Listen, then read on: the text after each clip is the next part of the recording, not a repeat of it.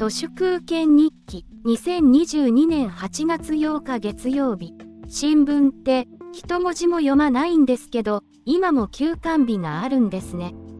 すって配らなくてもいいからデジタルの紙面は休まずに作ればいいのに頭がおかしいですね。日本のあちこちの統一教会の Google ストリートビューに映っている政治屋さんのポスターがネットにさらされていて日本でもオープンソースジャーナリズムの芽吹きを感じます。もう新聞なんていらないんですよね。ガーシーが中曽根康弘の孫や木原政治副官房長官など他がの外れた政治屋さんの暗部を晒す動きを見せていますが酒を飲んで地上波のテレビを見ているだけの健常者の顔をした知恵遅れどもからすれば政治屋さんのスキャンダルなんて知ったことではないのでメディアのリーチを広げるためにしょうもないじゃりたれのスキャンダルもわざと混ぜているそんな感じです。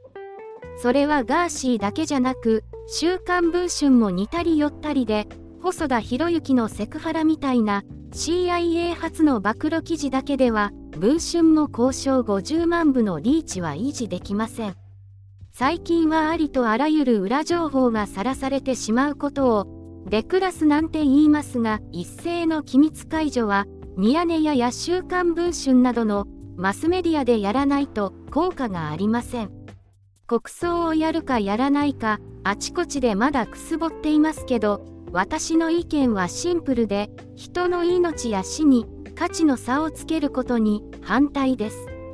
吉田茂が死んだ頃の命や死の価値についての常識と安倍晋三が殺された現代の死の常識はまるで異なります。上皇陛下がいつか死んだ時にも営まれるであろう体操の礼も安倍の国葬も私はまるまると反対です。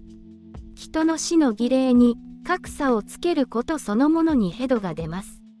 吉田茂の死んだ1967年の葬儀は家庭学校会社地域ふるさとは葬儀のために存在していたと言ってもいいくらいで葬儀とは共同体による重大なコンテンツそのものそんな名残が根強く残っていました。人は結束しているから儀礼をするのではなく儀礼によって結束するんです。では安倍の国葬儀礼をすれば人は結束するかといえば葬儀そのものが人々を結束させる機能をすっかり失ってしまいました。最近はコロナ禍もあって多くの人を結束させることを狙った政治的な葬儀がことごとく消滅しています。安倍晋三の国葬も安倍陽子が慎んで辞退すればそれで済む話です。